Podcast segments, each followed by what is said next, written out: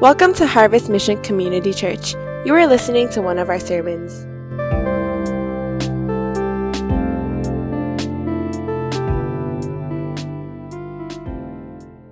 Uh, if you have your Bibles, turn to 1 Peter chapter 2. Uh, we're going to start from verse 4 all the way through verse 12. Uh, we are in part 3. Uh, those of us who are just recently joining us, uh, we decided to start a whole new series called Nevertheless and we are studying the book of First Peter. This is something that I could promise you, along with Pastor Bo, is that if you stay in our church long enough, that you will be rooted in the Word of God, because there's some benefit of teaching topically, but also there's a lot of benefits of teaching the Word just book by book. And if you are with us long enough, we'll cover a majority of these books. Now there's 66, so I don't know. I mean, we could cover like maybe a handful in a year so maybe when you're about 60 some years old, we're like, we covered the whole Bible or something like that. But I, I pray that not just on Sundays, but just your own personal study, that you'll be able to study and grow through the Word of God. There is nothing else outside of the Word. I, I mean, prayer, yes, uh, fellowship, all that stuff, it's good. Life group is good. But when everything's all said and done, uh, who knows? You're in that prison by yourself. You're like in exile somewhere, uh, and all you have is the Word of God.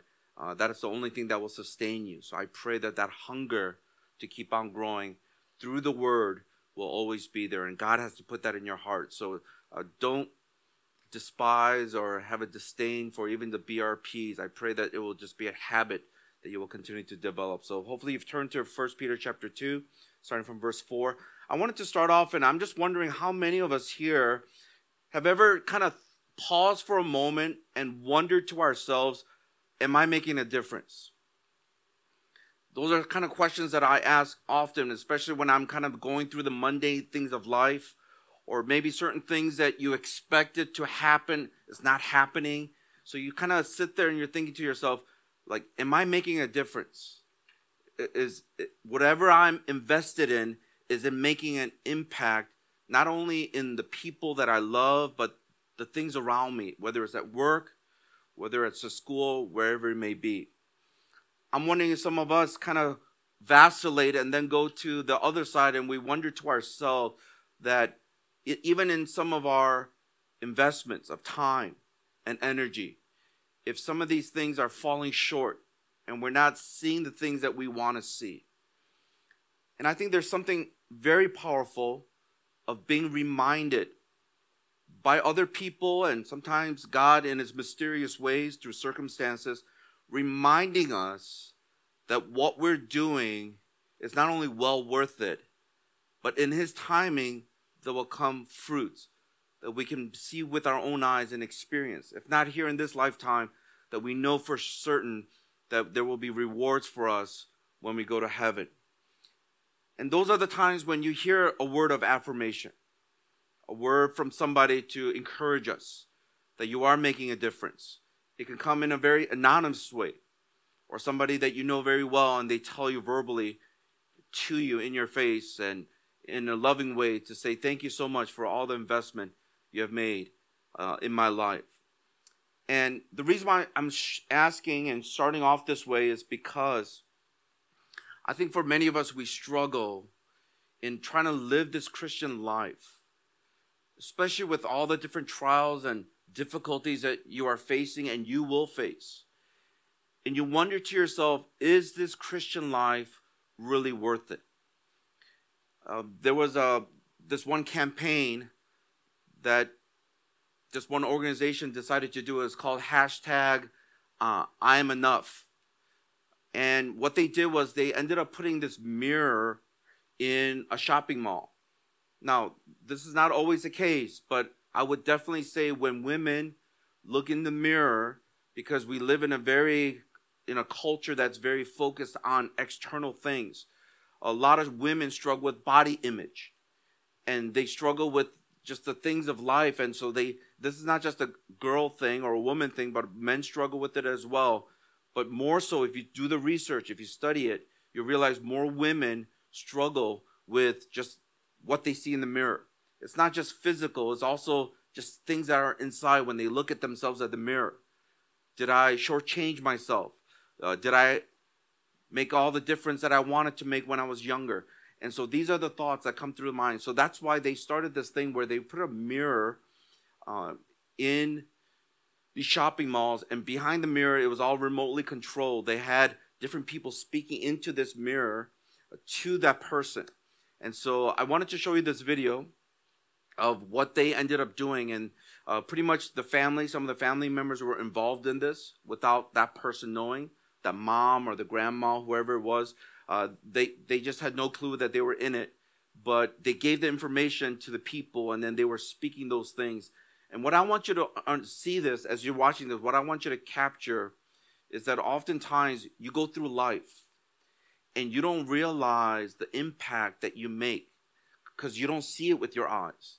But it's only when you're able to stop and when there are people who can remind you that what you have done for them and around them has made a huge impact. And that's where the affirmation and the encouragement comes along your way. So let's watch this together.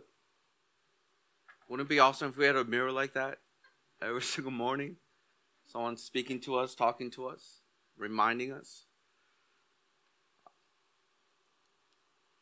As I was kind of watching that video, it just reminded me how many of us right here in this room and in our church, uh, we struggle. We constantly struggle and we fight lies and deception that go through our minds on a daily basis. And I think this is the reason why we need each other. Because if you're by yourself and you're trying to believe this, a lot of times you're not. Not only do you have spiritual opposition, but there are so many things around us that we start believing in things that are either not true or things that appear to be true, but that's not God's heart.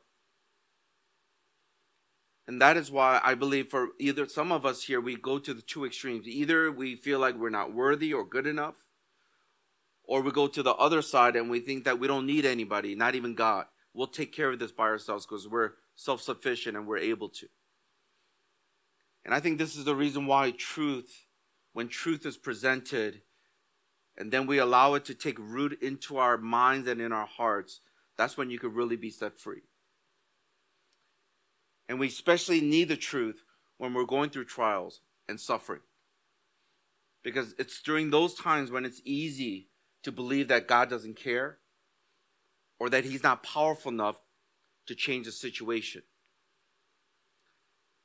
And that's why I, I want to kind of encourage us to kind of think about this for a moment as we get into this text, because we're going to talk about why it's not something that we fight alone, but we do this as the body of Christ, as the church community. We have to remember our true identity, which is, as many of you know, it's being a child of God. And because you understand that we need these reminders through His Word and also through biblical community, as I just mentioned, as well as just being able to experience Him through the difficulties of our lives. We have to see Him being more than able in those situations to be able to meet us right where we are. And this is when you're going to experience a new sense of freedom in your personal life. Let me just give you a quote that I thought was interesting. Uh, Henry Nouwen, in his book, The Inner Voice of Love, he writes this, and I think this is very appropriate for us as we open up this passage. It says this Your true identity is as a child of God. This is the identity you have to accept. Once you have claimed it and settled in it, you can live in a world that gives you much joy as well as pain. Can I just pause here? Just because you become a Christian does not immune it doesn't immune you from the different difficulties and pain that all of us will feel but it will change our perspective at how we look at it. So, whether it's joy or pain, you have to settle in and claim this identity as a child of God. He continues to write and he says this You can receive the praise as well as the blame that comes to you as an opportunity for strengthening your basic identity because the identity that makes you free is anchored beyond all human praise and blame. You belong to God and it is a child of God that you are sent into the world. It might take a great deal of time and discipline to fully reconnect your deep hidden self and your public self, which is known, loved, and accepted, but also criticized by the world. Gradually, though, you will begin feeling more connected and become more fully who you truly are a child of God. There lies your real, and if I could put in there, true freedom. And that is the only way we're going to be able to experience what God has for us. As you know, we're continuing this series, and we've covered chapter one already. And that's why when Peter wrote this book, he just established the importance of who we are that we are God's chosen elect. And there's this whole idea of being born again. Why is that important? Because we were not just born again by human means, but it was a supernatural thing, that it was purchased with a price. You by yourself, in, inherently, because we are made in the image of God, we have value. But it was not purchased through redeemable things such as money or gold or silver, but they were imperishable, undefiled, holy things. That's why we have value as a child of God. So he established all this, and then he talks about trials. While knowing that and growing in maturity and more of Christ likeness, and why that's connected to trials and how that purifies you. So you can love God and love people around you and to love the things of God, the purposes of God, not your own little selfish little dreams, those petty little things that will fade away, but to love Him and to love the things of God. So, the one thing for this morning I want to share is simply this that when we have a church community, that we can face any adversity. It doesn't matter what you are going to face in your life, but when you have this biblical community that many of us already have experienced and we, we've been talking a lot about, during especially these kind of times, we need one another in order for us to face some of the adversities we'll go through. So I want to just kind of highlight two things that we when we look at First Peter chapter 2, two things we are reminded about having a a community, a church community so that we can face any adversity in our lives. The first thing that we have to understand is that it's God who is shaping our community. God is shaping our community. If you remember, we, we, we did talk about in First Peter chapter 2, verses 1 and 3, the tail end or the beginning part of chapter 2, but that was the tail end of my sermon from last week. And if you remember, he was talking about the importance of drinking spiritual milk which is the Word of God. This is the only way you're going to grow. And part of the reason, when you think about this, is because when you go through trials and suffering in your life, you're going to constantly be tempted to turn to your flesh and to your self centeredness. Don't ever forget that. When you go through difficult times, you will always be tempted to turn to your flesh and to your self centeredness. And this is the reason why he made it very clear that you have to drink the spiritual milk, the word of God, to grow and mature. So that when the trial comes, you won't turn to those things that will constantly lead you into bondage and to other things that will pull you away from God. That's why in chapter 2, verse 1, he makes it very clear. He says, What? Put away all malice and all deceit, hypocrisy and envy and any slander a lot of these things deal with attitude and things that are spoken. And that's what happens. This is why gossip happens in a church, in a community. You got selfish people who are going through whatever they're going through, and instead of turning to God, they're allowing their flesh to rule their lives. That's why they don't think about other people who might get hurt from that gossip. They don't think about other people that they're slandering and what that will do to them and their reputation. You, you have no care about those people because you're self centered and you think about yourself.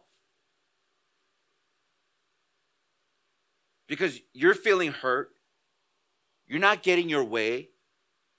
People are not understanding you. You have all these issues. And because of that, instead of turning to God, humbling yourself, you turn to your flesh. That's why I think it's appropriate. And to me, as I've said many times before, it's a sign of spiritual immaturity. You need to grow up. I don't care how long you've been going to church. I don't care how old you are in terms of your age. I don't care if you won all the Bible study contests in your life. It doesn't mean anything. I've seen a lot of people who are spiritually immature, but they have a lot of head knowledge. True spiritual maturity comes as you learn to love God more than yourself and other things of this world. When you're able to then love people, which is the greatest commandment to love God with all your heart, soul, mind, and strength, and to love your neighbor as yourself, especially when it's hard to love them. So don't be fooled. Don't be looking at how much knowledge they have. It means nothing. Look at how much they love people and how much they love God in obedience to Him, regardless of how difficult and how hard it is. That's how you will know if they are mature in Christ. Now, Peter, after mentioning those things in chapter 2, he focuses his attention on the importance of God's community and how it plays a role in handling the difficulties and the trials of your life. So let's go ahead and start with verse 4. I'm going to read verse 4, and then we're just going to take a verse at a time and see how everything kind of pieces together here. Because once again, this was one long letter, and we're just taking it piece by piece, but we need to start weaving it back together so we see his flow of thought and his logic. Listen to what he says in 1 Peter chapter 2, starting from verse 4. He says this As you come to him, a living stone rejected by men, but in the sight of God, chosen and precious. Now, let's just pause here and, and look at this. The phrase, as you come to him, is referring to this personal and habitual approach to God.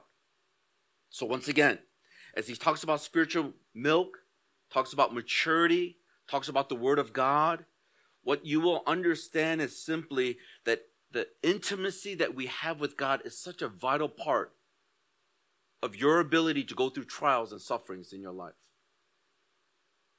To this day, I have not seen people go through some difficult times or even trying to make difficult decisions when they're far away from God.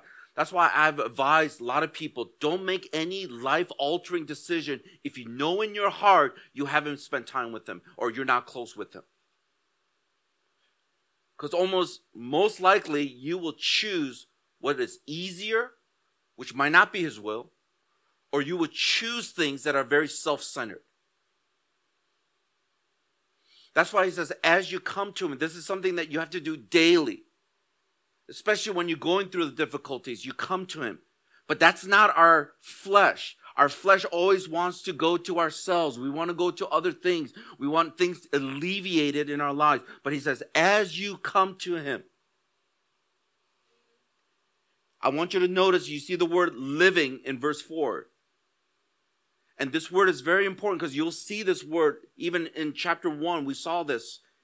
We see in chapter 1, verse 3, Peter uses the word living in the context of living hope, which comes through what? Through being born again, through the resurrection of Jesus Christ. That's why if you are a believer in Jesus Christ, you have a hope that's not like a hope of the world, but it's a living hope. Because we have a living God. Can I get a good amen to that? Because we have a living God, because he rose again from the dead, and because he gave us new life, which is born again. We're born again. That's why we have this living hope. Also, in chapter 1, verse 23, he used it in the context, the word living, in the context of living word. Because it's the living word that enables us to be born again. So think about this. He already uses these two, uh, this word two times in verse 3 and also in verse 23 for living hope and living word. And now he refers to Christ as the living stone. As you know, Christ was rejected by people, but it says here God chose Jesus and saw him as precious. let's go ahead and read verse 5. Listen to what it says here. In verse 5 says this You yourselves, like living stones, are being built up as a spiritual house to be a holy priesthood, to offer spiritual sacrifices acceptable to God through Jesus Christ. Let's pause here. Now, as we're looking at this next verse, there are a couple things that resulted because of Jesus being the living stone. So, this is where we're going to talk about the importance of community. The first thing that I want you to notice is this that you and I, as believers in Jesus Christ, if you are a believer in Jesus Christ, we form God's house. We are the church. Everyone say, We are the church. Church is not a building. That's why it's okay that we don't have a building. Well, depends on how you look at it. It'll be nice, but it's not absolutely necessary to be the church. Amen? We, we don't go to church, we are the church. So, once again, turn to somebody and say, You're the church, and I am the church. Come on. So here's Jesus, the living stone. And now we form God's house, which is the community of God. Now, as Jesus was the living stone, we, like living stones, small s, are being built into his spiritual house, it says here. This is the metaphor that Peter uses. What we have to keep in mind is that the church is made up of people who are being transformed more into the likeness of Jesus Christ. This is why, as we have stressed in our church time and time again, it is important that every single one of you in this room considers this your church that you have a significant part in. This is the reason why. I mean, if I offend some of you, I'm sorry, but I'm going to tell you very clearly. I, in a city like Hong Kong, the ability to find another great church, because many of these churches are great churches, it's very hard. And what I've noticed is this is that there are, like I said, with a city this big, with all these great churches, it is very easy to see people hopping around. When I was, uh, when some of us were in Ann Arbor, we didn't have that many choices. So even if you hated our church, you're like, let's serve two evils. Okay. So they will stay in our church. Now we did struggle. In, in my heart, I had to repent because I wanted them to leave. But you know, you cannot do that. This is not. You don't fire people. You don't do it. So you're like, okay, Lord, just give me more love. That's what. That's what I've been praying. But with a city like Hong Kong, there are many good churches. And something that I've encouraged, and those of you who just recently joined us, maybe you're like, oh my God, how did he know? Is he talking about me? Please, I am not talking. I won't even look at you, okay? I'll look over here. I'll talk to the drums. Oh, I didn't know it was yellow. Anyway, I'll talk to the yellow drums. If you're from another church, and I'll say this very clearly, if you were committed, then I would say you need to have a conversation with that pastor or that leader or whoever was overseeing you. And don't just leave because things are hard. Wouldn't that be awesome when you get into fight with your family, like see a new family? But it doesn't work that way. Because if you really believe what the Word of God says, that Jesus is the living stone and we are also the living stones, the small stones, we are like a brick and we're building God's spiritual house. And if you're part of that house and then you decide, I'm going to just leave, then there's that hole. But I do understand that there are times when different seasons of life, different visions, different things that God might call you to do, so then you move on to another place, which is fine. But like I said, the most honorable thing to do is to be able to talk to that pastor or your spiritual leader and let them know so that you can leave on a good note. So many people, they're afraid of talking to that pastor or to that leader. So many people, it's just easier to kind of slip out. You know, MIA. And when I think about that, I realize they have a very bad, bad view or just an unbiblical view of what the church is. If you believe that you and I, as believers in Jesus Christ, we are the living stones and we're being built into this spiritual house, and then all of a sudden you decide to just kind of leave, I just don't think that's a very biblical mindset.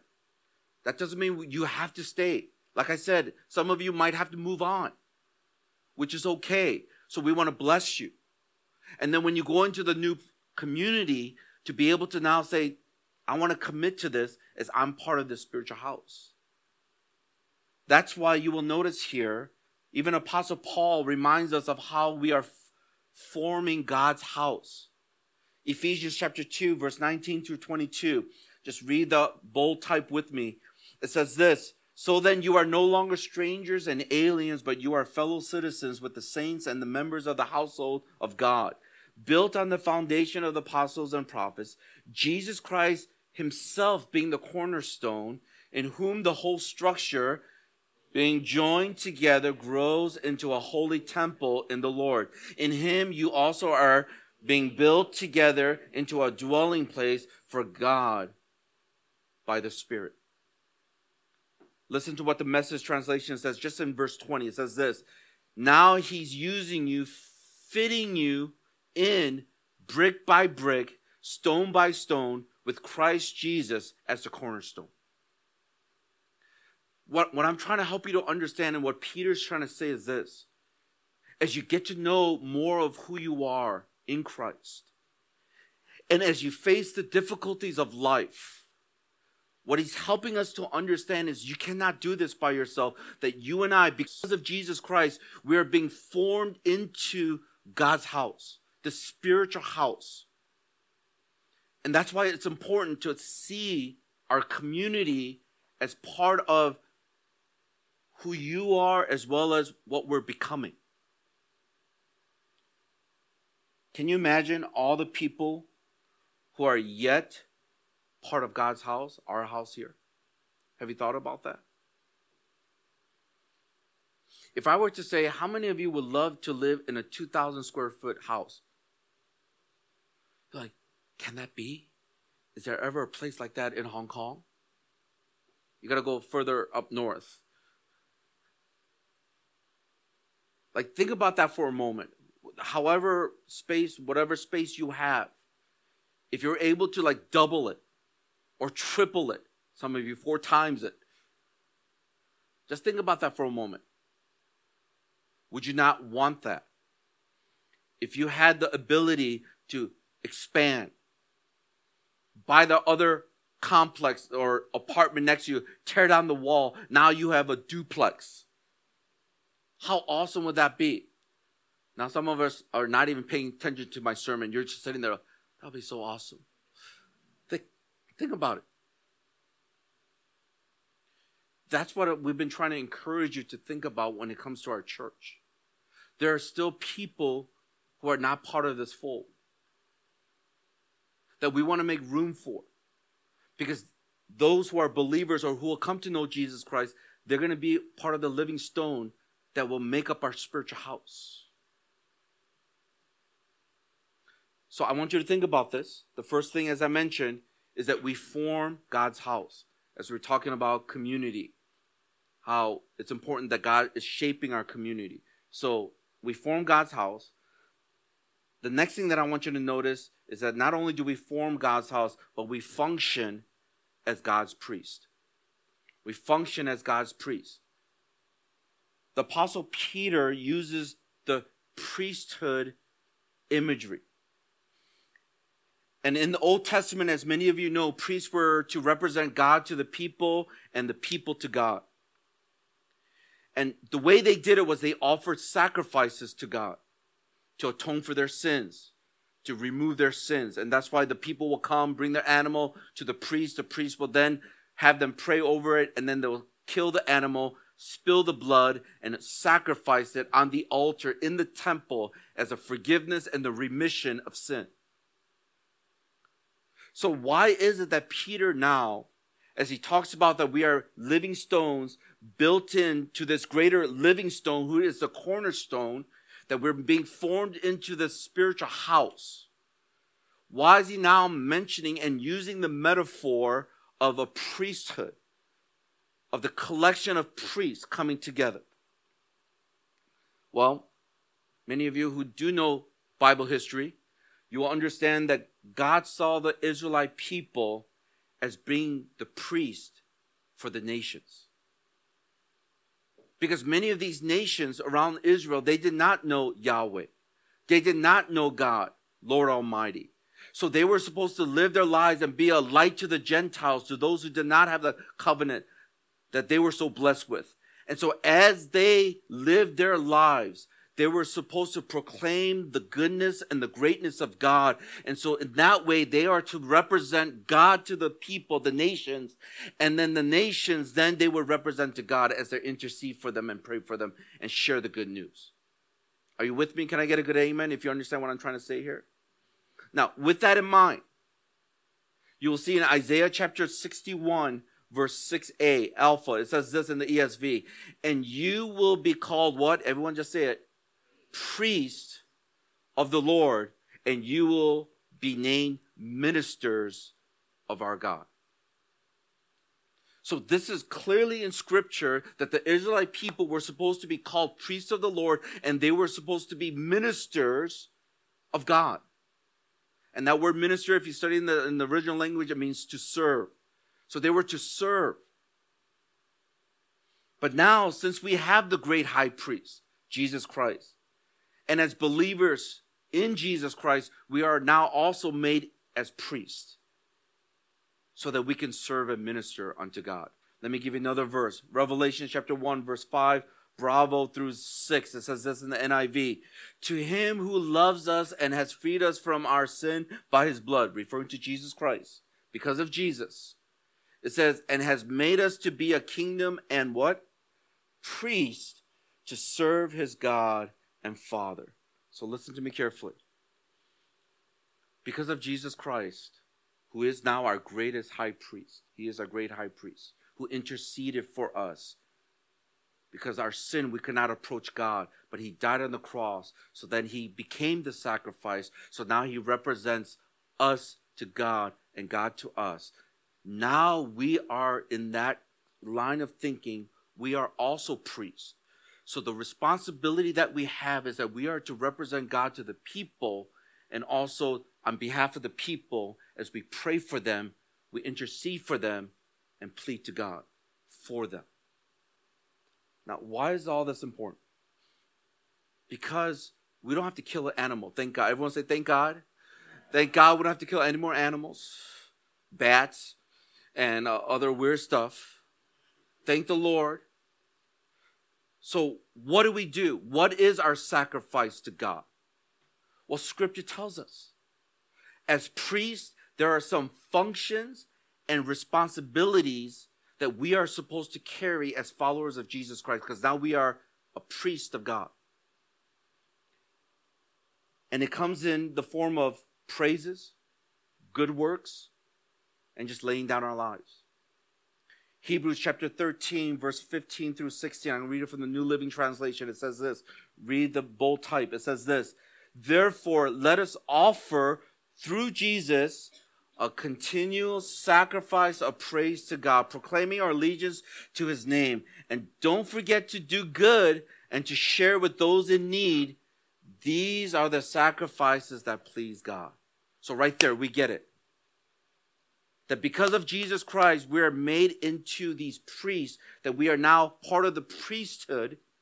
And instead of killing animals, which we don't have to do anymore, it's very clear from the book of Hebrews that as priests of God, we are supposed to offer a continual sacrifice of praise, proclaiming our allegiance that Jesus is the way, the truth, and the life. And there is no other God that we will worship. It's complete utter allegiance to Him and Him alone. Not to our parents, not to the gods of this world, not to anyone else, but our allegiance is to Christ. That's how you become a priest that functions in the sacrificial mindset that God, if I give you praise, if I proclaim my allegiance to you, I am actually now functioning as a priest of God. You will also notice in that passage, it says what? Don't forget to do good. when you do good works that's not driven by earning something, but you do it as a response. That's why when you obey God, when He says love people, and you love people, even though you don't feel like it, you love people, that is good work. When you serve people, when you join ministry teams, just a little pause there, dramatic pause. As you do good works, you are functioning as a priest of God. And then the famous passage in Romans chapter 12, verse 1, in the NIV, says this Therefore, I urge you, brothers, in view of God's mercy, to offer your bodies as what? Come on. As a living sacrifice, as living sacrifices, holy and pleasing to God, for this is what? Your spiritual act of worship. So now, now it makes sense. Not only is he he's shaping our community by first forming his house, the spiritual house, the church. And as we're part of this church, the function that we have is that we are to lift up sacrifices unto God. Is through praise as we declare our allegiance to Him. That's why it is a powerful thing when you're able to say, God, I worship you and no other gods before you. Like something will happen in your life. And something will happen in your life group in our church, in this city. And this is where I want to challenge some of you who are just living kind of lukewarm life or just comfortable Christianity. And what I'm trying to help, help you to understand is this. When you live your life radically for Jesus Christ, you make this declaration that Jesus Christ, He deserves all of my allegiance, everything that I have. You make that kind of statement and you live it out, you back it up. That becomes a tremendous sacrifice that God will be pleased and he will receive. Are you with me? Till this day, I have not seen any church, any life group, any person who's trying to follow God, if they are worshiping other things, or if they're kind of lukewarm, or they're like, you know what, I'm just going to be this much because I want to be comfortable, I've yet to see great things happen in their lives to this day. If you know the secret, please, please let me know because I don't want to make any more. I, I just want to be right here, just very comfortable. Revivals, nations being turned around, an increase, an uptick of people coming to know Jesus Christ, healing, miracles, what I've noticed is that in any of those kind of situations, these are people who are saying, God, you're my everything. I lay it all down. I'm just an instrument of for your pleasure. Whatever you want me to do, I, I, here I am, Lord. And I don't know about you, but I long for that. Not only in my life, but for our church.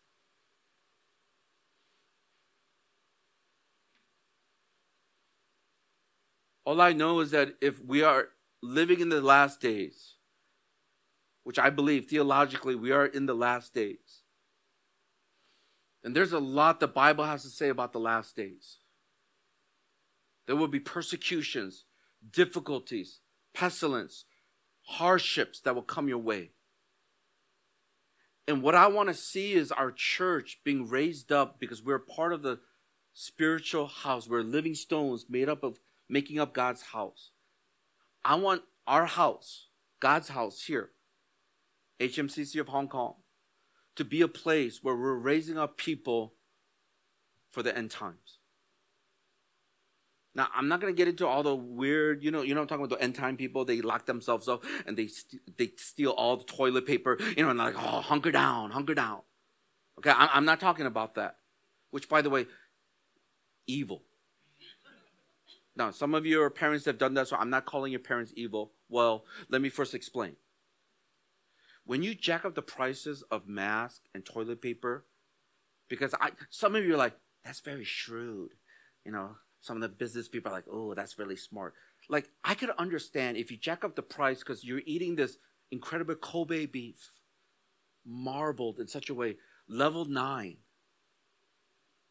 Nine or 10 grade and you jack up the price, Yeah, only those with resources can eat that.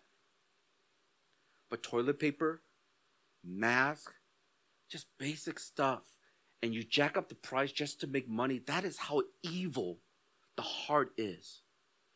I hope you understand that. Are you with me? You don't have to agree with me, but I'm just telling you. To me, if it's all about money, that's why I've said this whole situation has exposed our hearts and what's in Hong Kong's heart more than anything else. It's about materialism, it's about success, it's about safety and comfort more than anything else. And I don't know if it's righteous anger or just me just getting turned off by it. I see this and I'm like, there, if there's ever need for the gospel to go forth more than ever before, is right now. Right now, right here. Anyway, those. I'm praying that God will wake us up.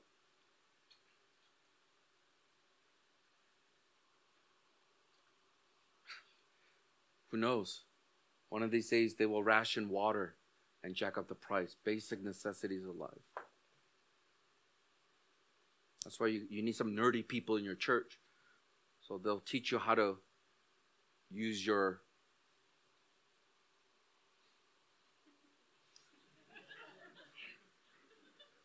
There's a process.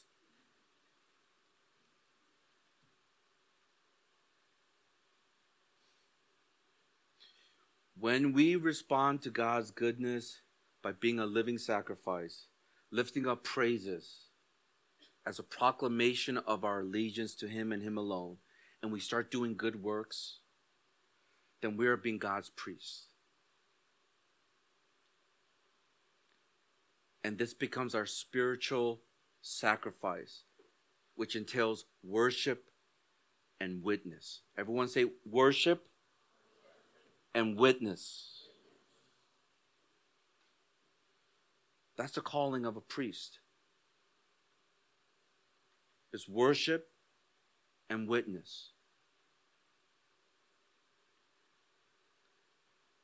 That's why I was I was thinking as I was preparing this message, what would it be like? Can you just try to imagine this with me for a moment? Can you imagine what would happen to our church if we became a very strong worshiping and witnessing church? Can you just imagine for a moment what that would be like? We're worshiping Him because of all that He has done for us. We don't worship Him because He's like driving us with a whip and saying, Worship me, worship me. Like, oh, yes, Lord. But when we ponder and think about all that He has done, what the gospel means to us, we can't do anything but to worship Him. That's the natural response in view of all of God's mercies that you have received in your life to offer yourselves as a living sacrifice. For this is your spiritual act of worship. If you imagine with me a community of people that are worshiping people, I'm not, when I say worship, it's not just singing. I'm talking about worship is that the object that we're worshiping is truly worthy of everything that we have. This is the reason why some of your witnesses, your witness is not strong. Because you're not willing to risk your life and lay it down for the gospel. So when people see this, they realize that your God is this big and very puny and that he doesn't have that much power in your life because you, only give him this much of your heart. That's why when Jesus came and he gave all these parables, it was about people who found this great treasure, sold everything that they had. BRP. G- gave up everything so they could obtain it. That's when people will say, wow, you are willing to go that far for that treasure. It must be worth what? A lot. I want to challenge us. If someone were to look at your life and your relationship with Jesus Christ, can they see that Jesus that you worship is worth so much just because of how you live your life? Please don't misunderstand me. It's easy to take this into a dark place. But what I'm saying is that all your decisions, everything that you do is not about you. This is the reason why our witness is muted and is neutered. What we need are people who worship God because He alone is worthy of my whole life. Even if that means I die. That's why, even though our theology is off, and I think there's a lot of like bad stuff involved, but when I look at some of the radical Muslims, the terrorists, like, even though I don't agree, at least I respect them. Because they're willing to die for something that they believe in. Even though it's false, they're willing to die for something. That part I can respect. That's why they command so much attention from other people. That's why people are like, whoa, these guys are crazy. And that's why Christians are always at the butt end of all the jokes and not taken seriously. But what would happen if we go to some of the hardest places and not worry so much about our own lives as the Bible talks about of all the people of faith? That for them to love God and to love his mission and do the things that he has called us to do, that that is more important. Even as Paul said in the book of Acts, I consider my life worth nothing to me unless I could finish this race, the very thing that He has called me to do.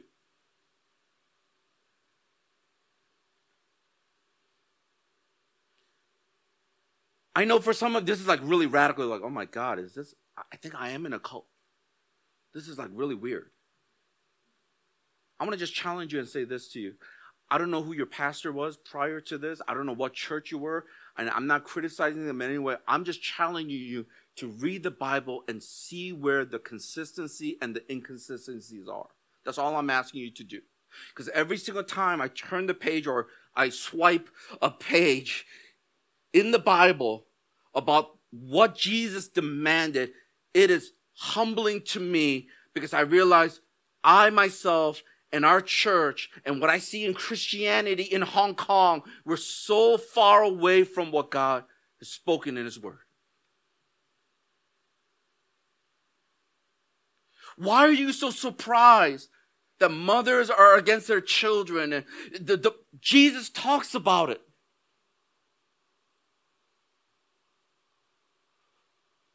That's why he says, count the cost. Don't be that foolish builder that builds, but you realize you didn't count that you don't have enough resources to finish building. Count the cost of what it means to follow Jesus Christ.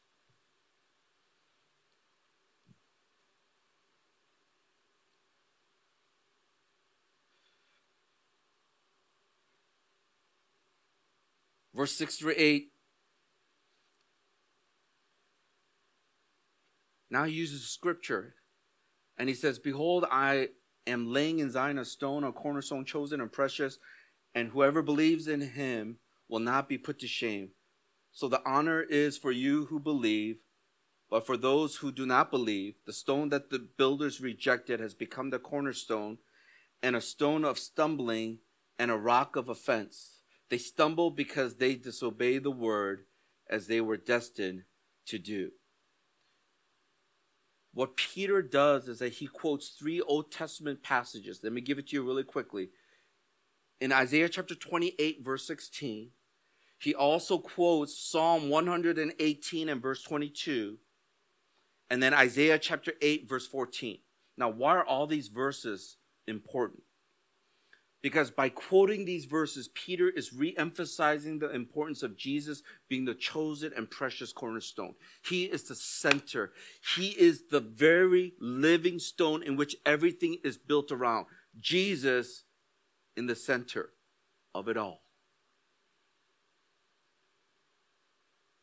Let's not sing. Maybe if the Spirit leads, we'll sing that song. I don't know why that song just popped in my mind. So, Jesus being the chosen and precious cornerstone, this is the center of which this everything is built around. He is the main event. But those who don't trust in him will stumble because of their disobedience. Because they see that he is the Messiah, but they choose to refuse to obey in their stubbornness. That's why if we trust in him, you will never be put to shame. You will never stumble. Because you will fall on this rock, Jesus Christ, and you could trust your whole life to him. But if you do not, and you trust in yourself, and you reject him, then that will become the stumbling stone for you. That's why we always have a choice. God will never force you to do anything. He will always give you a choice. And I'm wondering if God is sending trials and difficulties your way to wake you up and say, God, my allegiance is not 100% with you. I have all these other gods that I'm worshiping. Maybe some of these things are slowly evaporating. They're falling through like sand in your fingers, and you realize, I cannot build my life on things that are temporary. And God is bringing you back into that heart of worship to love Him and to worship Him alone. How about us this morning? Do you see your important role in building and shaping God's community? Because you're a living stone, and Christ is the living stone. I'm wondering if you and I were functioning as priests in our lives, in this church, in your workplace, in your school. Are you functioning like a priest? where you're representing God to the people and then you are interceding for people to God. And you're saying, God, open their eyes, help them to see. What kind of spiritual sacrifices are you lifting up?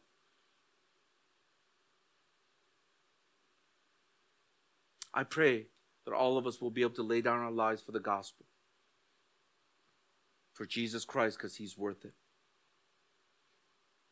I'm even thinking about life group. Are, are some of us takers and not givers? You always take, but you never give. That's why even when you don't want to go, even though everyone's going to be online, but you don't want to be online.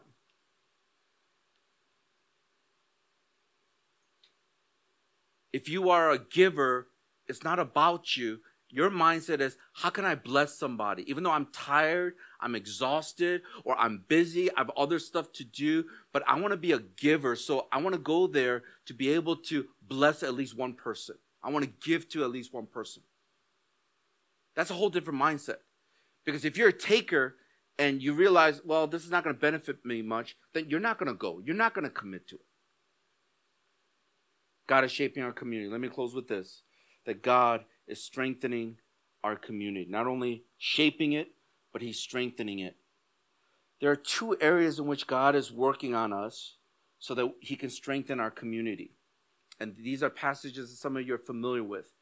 The first thing is this. Let, let me just kind of put it in kind of a more of a exhortation. In order to strengthen the community, we cannot forget our identity. Peter makes sure he makes sure that he addresses those who are he addresses uh, those people who are followers of Jesus Christ and he makes sure that they understand why they do it rather than just doing it. So let me just pause here and help us to kind of revisit a topic that we talk about quite a bit. The temptation and struggle for many of us is that we operate with this human paradigm rather than the gospel paradigm. The human paradigm is all about the doing, while the gospel par- uh, paradigm is all about the being. Are you with me? So the human paradigm is about the doing, the gospel paradigm is about the being. The human paradigm is all about reacting to gain something or not to lose something. So think, I want you to just Think about this. I know for some of you this might be review, but I want you to think about it deeply. Human paradigm on your left, gospel paradigm on your right. Doing, being. Reacting to gain something or not to lose something. What is this side? It is responding. There's a difference. Reacting to something and then responding to the gospel, to the goodness of God. The motivation is completely different. Because you could then re- react out of fear, out of pride. There's a lot of reasons that will cause you to react to different things. But when you respond to the goodness of God, it's humility, a sense of undeservedness, unworthiness. That's why when you serve and you operate in the human paradigm, you will get bitter. You don't want to do it anymore. You'll do it out of fear because other people expect it of you. That leader is pressuring you, whatever it may be, or you take it as a pressure. You serve God out of the gospel paradigm. It's a response to what He has already done in your life. And you're forever grateful. And you say, Take my life, Lord. If that means I'm going to stay up all night to finish that, so one more person can come to know Jesus Christ, I'll do it. No one has to tell me, I'll do it. Because I love you. And I love your mission. Response, reaction. Doing, being. Now, why is all this important? Because this is how we operate when it comes to growth or holiness. And this is what he's been talking about in chapter 1 and even now in chapter 2 as he talks about community as we are part of God's house.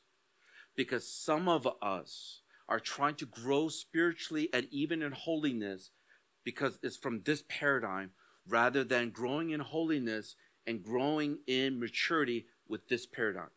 Listen to what Martyn Lloyd-Jones uh, once said. He said, Holiness is not something we are called upon to do in order that we may become something. This is very important. It is something that we are to do because of what we already are. A powerful thought. A lot of times we're like, oh yeah, I want to read the Bible. I want to serve. I want to do all this stuff because you want to try to become something. That's why some of you get so frustrated. That's why some of you lose heart. You get so dis- you're in despair. You don't see results. You're not effective. You're incompetent. And so you struggle because it's all about you.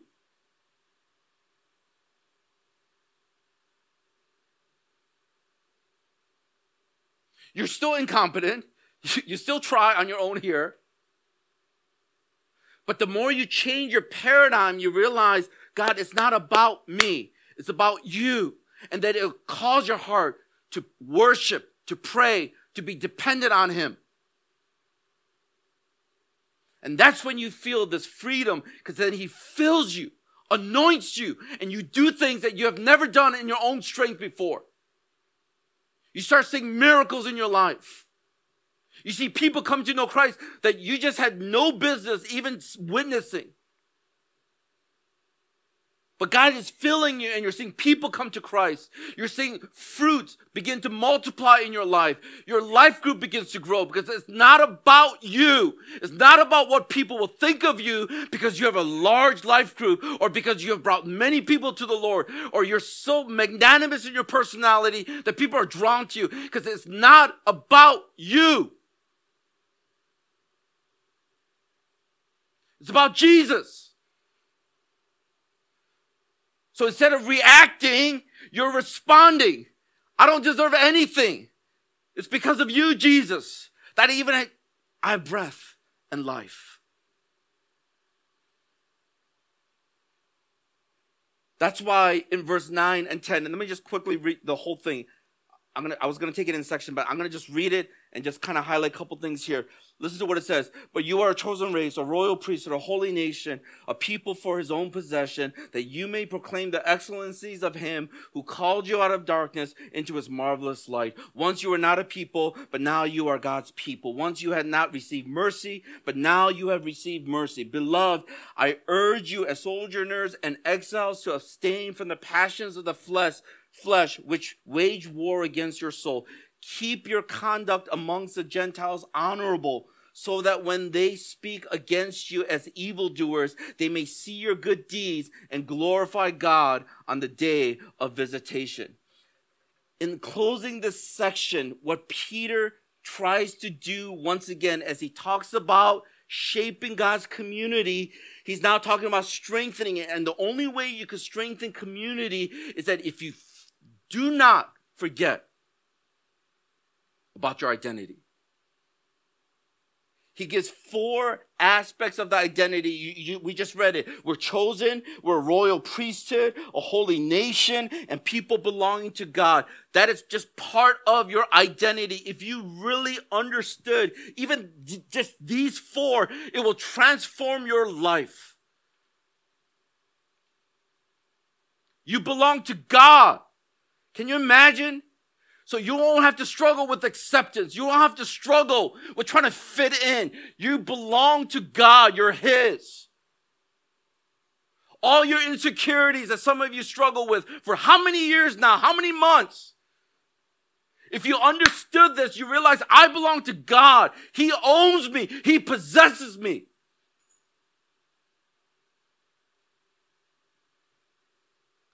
And that's what I was sharing in one of our Bible studies in our life group. I said, think about some of the auctions.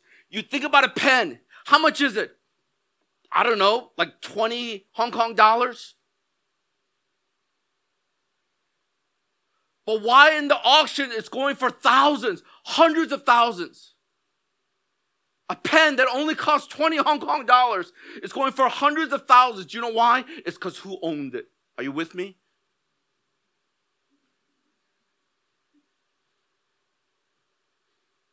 God owns you. He possesses you. He made you. He created you. That's why you're valued. Not because you're great, you do all these things, or you try to stay holy. If you understand this, I'm telling you right now, you will start walking in greater confidence in your life. That's how I can tell. I don't care what you know, it's how you live. And those people who are confident, not cocky, but confident in Christ, is they know this deep in their hearts. So even if their parents forsake them, even though all their friends around them forgets about them, forget about them, they know that they belong to God.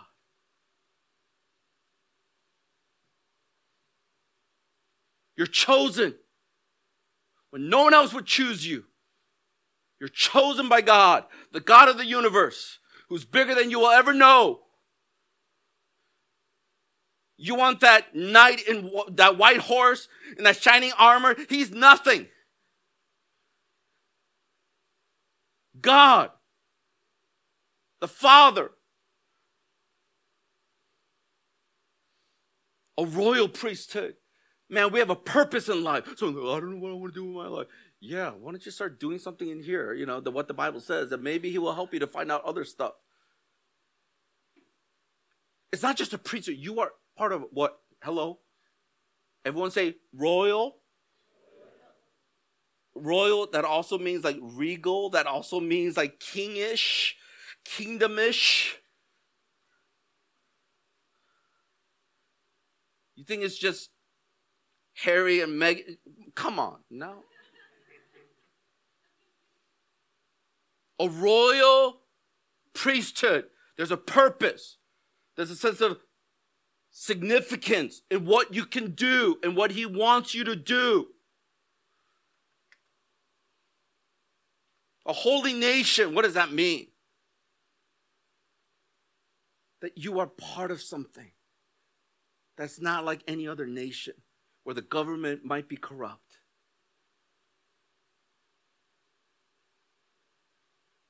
Do you know every single government in this world is corrupt? Do you know that?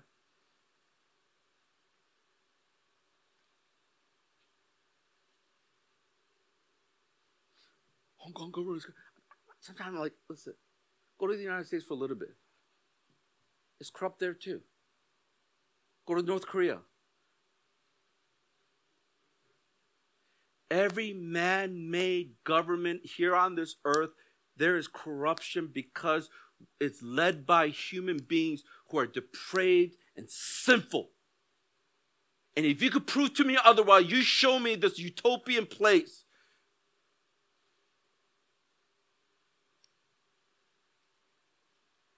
That's why if you put your hope in a government, you're going to be disappointed. Put your hope in the government of God, His rule and His reign. You will never be disappointed.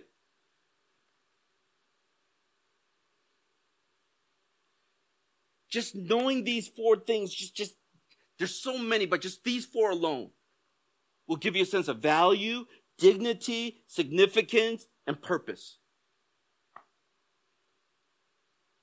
That's why I love the message translation of these two verses. Listen to what it says. But you are the ones chosen by God, chosen for the what? Hello? High calling. A priestly work. It's not just like, yeah, whatever. It's a high calling. Chosen to be a holy people. God's instruments to do his work and speak out for him. What a great privilege. To tell others of the night and day difference he has made for you. Hello, some of you are still in the twilight. And all I can say is, I hope some of you can say, I was so much in darkness, now I see. From nothing to something, from rejected to what? Accepted. Now, if you can't get excited about this, bottom line, your heart is dead. I don't know what more to say. Like, I, I, I was excited when I was preparing this. I'm, I'm more excited just preaching it now. Maybe tonight I'll be more excited just letting it sink in again.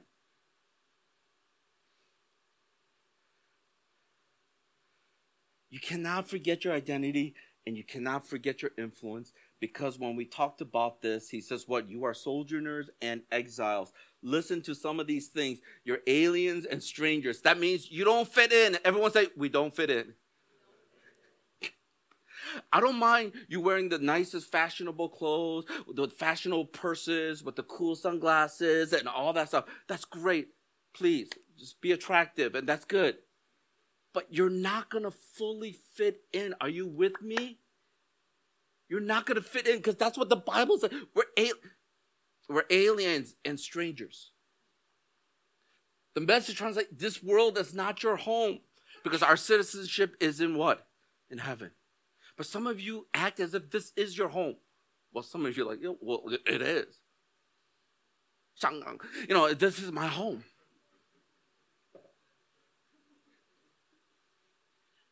Fragrant harbor.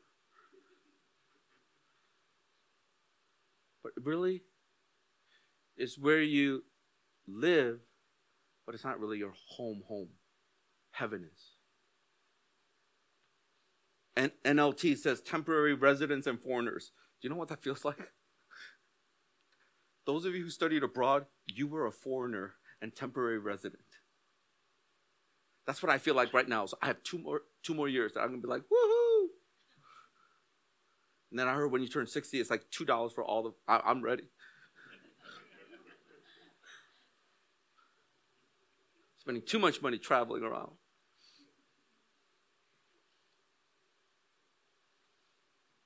It's kind of interesting because I was having this talk with uh, some guys, and we're just talking about this, and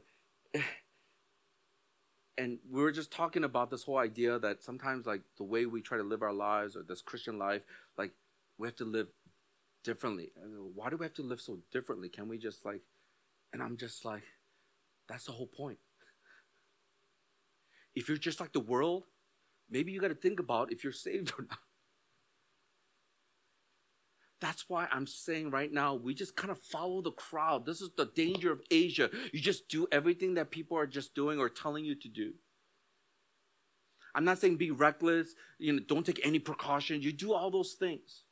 I've been using a lot of hand sanitizer. I feel like my my my digits are going to be gone, you know, my uh, fingerprints. Do everything you're supposed to be doing. And you come to church, we'll spray, you know, all over. You know, we'll we'll sanitize you. You know, we'll spray you good.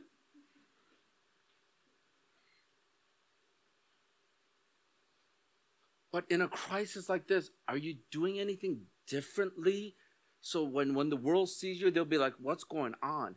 And that's why he says, even though they call you evildoers, because they don't understand why you do what you do, but when they see your good deeds and when they see the humility and your desire to worship Jesus Christ, then they will praise God in heaven when he visits, which is when he comes back. oh, brothers and sisters, I, I just pray that God will somehow do something in our hearts.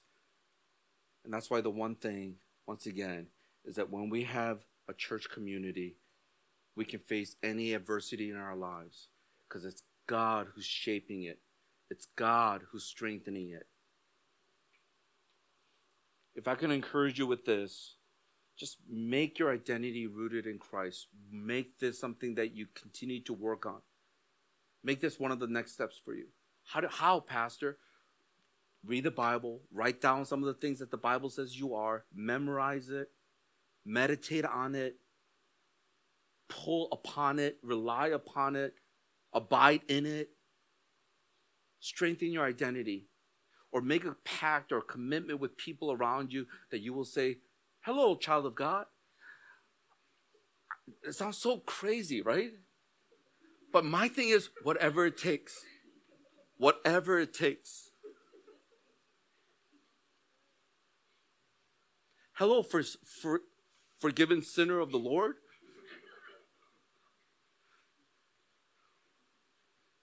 That's why the angel came to Mary and says, Although you are highly favored. She's not like, hee hee, whatever that means. No, she's like, Whoa.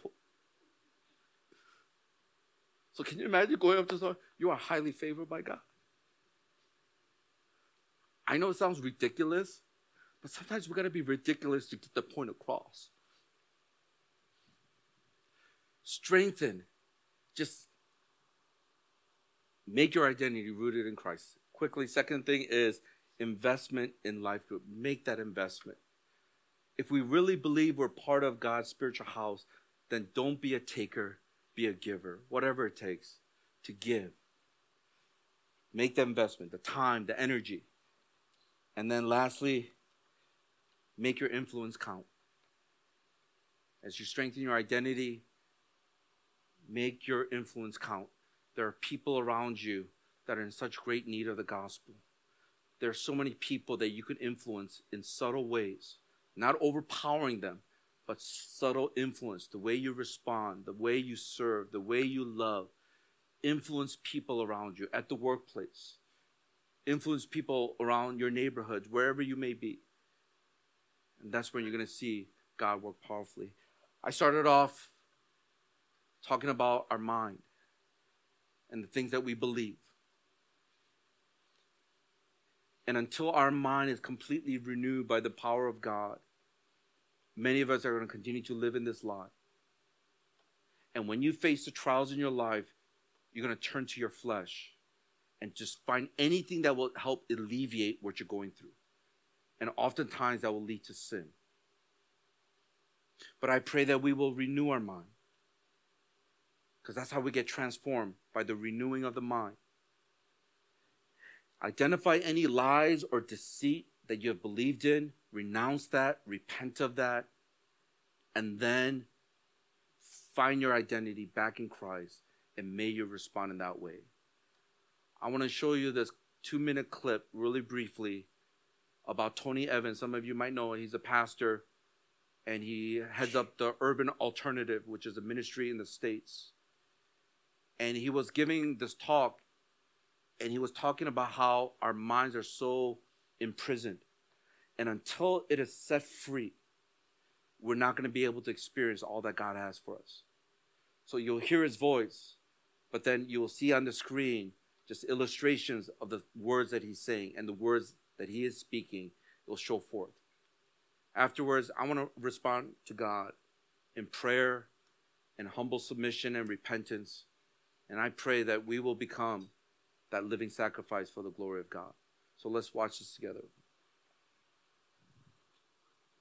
I got chills. Let's stand together as we close.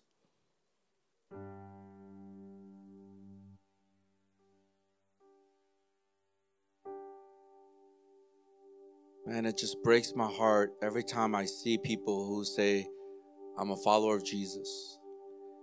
And just like that story at the end, they have chains all over them.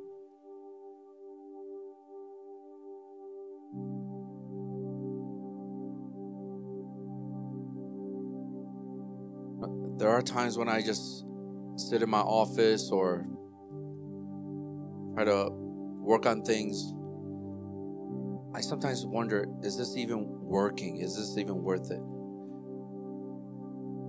Because I meet with people, I meet with some of them weekly, and I'm just thinking, I don't know if it's worth it.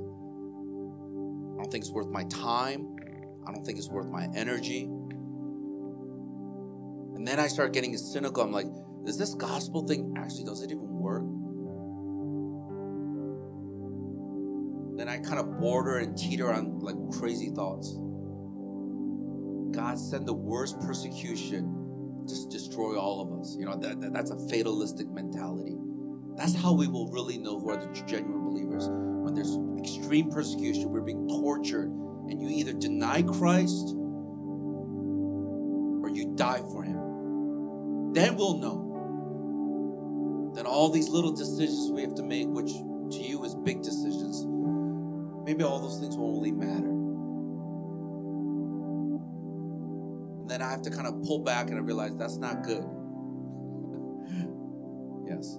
I am your pastor. And you're probably thinking, he's a scary pastor. Why is he thinking all these bad thoughts? And that's when I have to repent and realize, God, it's not about me, it's not about what I do. And I'm sharing part of this because I think the last two to three weeks, like, I don't think I've really actually realized it until more recently. Like, I've been mentally, emotionally, and spiritually drained. I don't know, maybe it's just me. And then I was thinking, why am I feeling what I'm feeling? And I realized, man, for the last two to three weeks, I've been trying to help leaders to understand like some basic stuff that I'm like, you are a leader. If you don't even believe this gospel message for yourself, like, how are you to lead other people? But then I'm like, be patient, Seth. It took you a long time for you to realize this yourself. So I'm wrestling in my mind, in my heart. And then I'm looking at not the leaders, but just our members in our church. And usually I have a higher expectation for leaders. And I look at the members and all of you, and I realize, man, they need a lot of shepherding. So I met with some of you, trying to talk through some of these things, kind of listening, but also challenging, helping you to see some of those things, the sin areas of your life, so that you can own up to it. And as I've been kind of going through this for the last three some weeks, then I was thinking, no wonder I'm feeling what I'm feeling. This just kind of like this heaviness. And then I was thinking to myself, in this whole process, I totally forgot that there's a thing called the spiritual warfare. And some of us are that clueless. And I found myself forgetting what I already know, but just forgetting because I just see what's in front of me. I have to tackle whatever it is before me. And I realize maybe there's this spiritual element that I've totally forgotten that Satan is using something like this to scare people, to kind of put them in the fear of that chain and that peg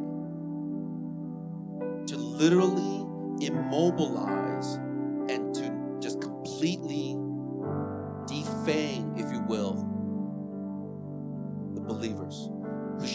ferocious fighting for the kingdom of God. And that's why when I went to prayer last night, when we were at the, or two days ago during the uh, special prayer gathering, whatever I was feeling prior to coming in, all I can say was that I felt a little bit lighter in my spirit. Can I get a good amen? You guys know what I'm talking about? Then I was thinking, this is not rocket science. Like what I was feeling was because there is something going on on the spiritual realm, and Satan is using to totally distract and to discourage Christians who we should be the ones who are not distracted, not discouraged, because we have this living hope, the living word, and the living stone. So I want to challenge us. I know the message that I shared was not an easy message to swallow. The hope, you better buckle up Because First Peter is not a very pleasant book. Well, I guess it depends on how you look at it. Because it got me encouraged as I realized, man, I've been off. And so I want to challenge us with as we go through the book of First Peter. May it rivet us. May it grip our hearts that will lead us to repentance. Your kindness, Lord, lead us, lead us to repentance. And whatever it is that's hindering us from living completely sold out for Jesus, I pray that He will expose that in our hearts. It could be idols, it could be your own little dream, your selfishness, whatever, whatever it is. I don't know what it is. And at this moment, I don't really care. God knows, and He's dealing with you. That's why you're going through what you're going through. And He's trying to get your attention and He wants you to start growing up.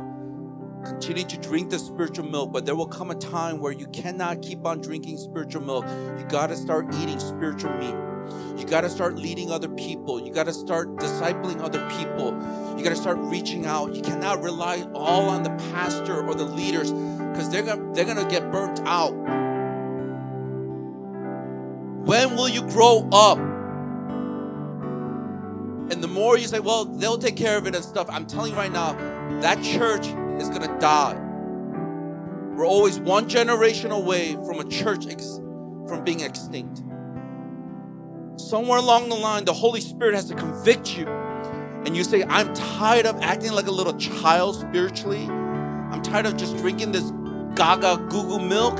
And I want to grow up.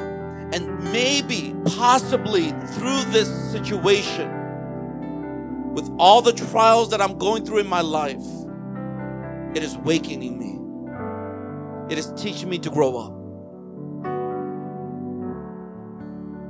I pray that something by the power of the Holy Spirit will convict us and that we will say, God, I don't want to just sit and drink lemonade and enjoy the ride. I want to I want to start paddling. I want to start moving lead us as a church.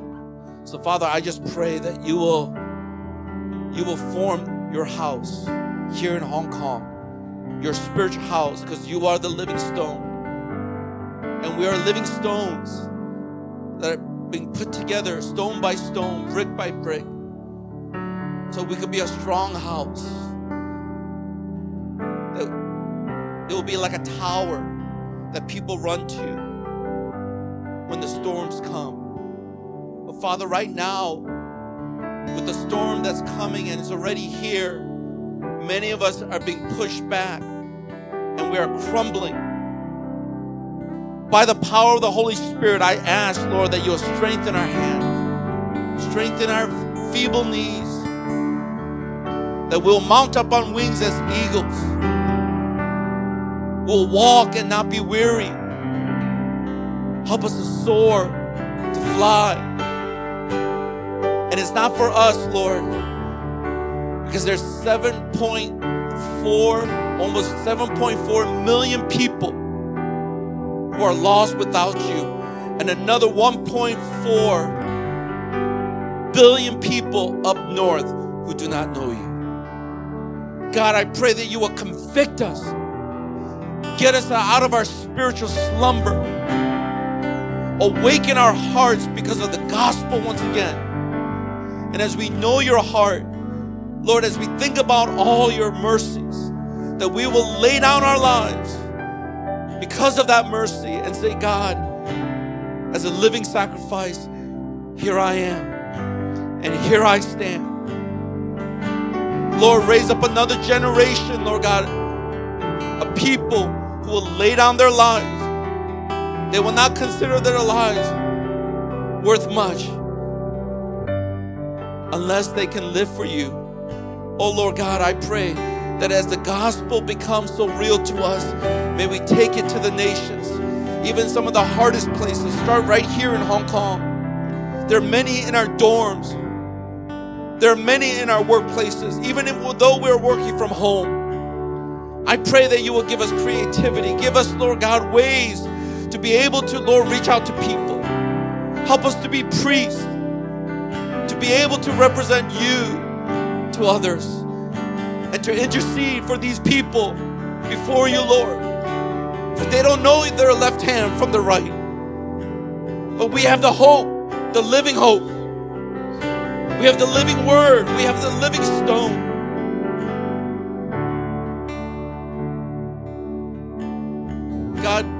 Thank you. I thank you that you, you're bringing out of us out of complacency. And you're stirring us, challenging us. I just pray that you'll raise up more prayer warriors in our church. People who will intercede. That's what, that's what's going to break some of these strongholds. We need prayer. We need prayer, Lord. We need strong men and women who will stand, who will fight. So, by your grace, Lord, right now, in the name of Jesus.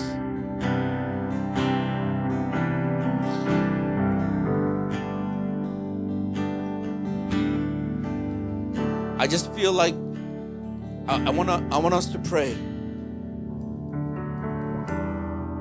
And those of you who, who have another appointment, you have to go, please. We're not going to judge you. If you have to go, we understand. You can you can leave whenever you need to.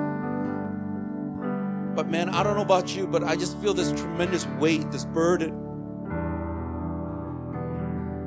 Just like we prayed on Friday night, if we can just humble ourselves and seek his face as we pray,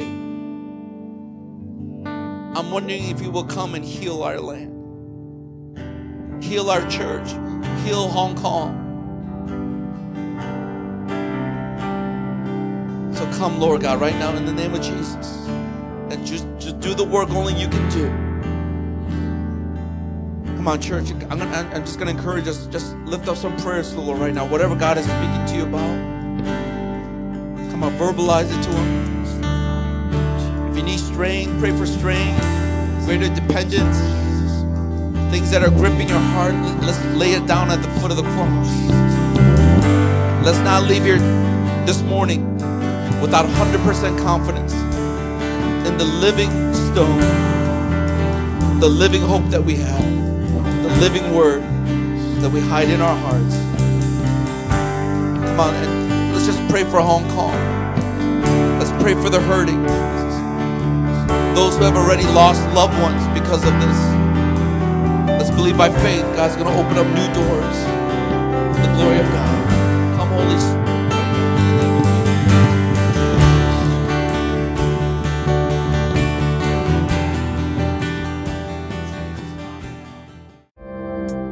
Thank you for listening to the Harvest Mission Community Church podcast. For more information, visit our website at hongkong.hmcc.net.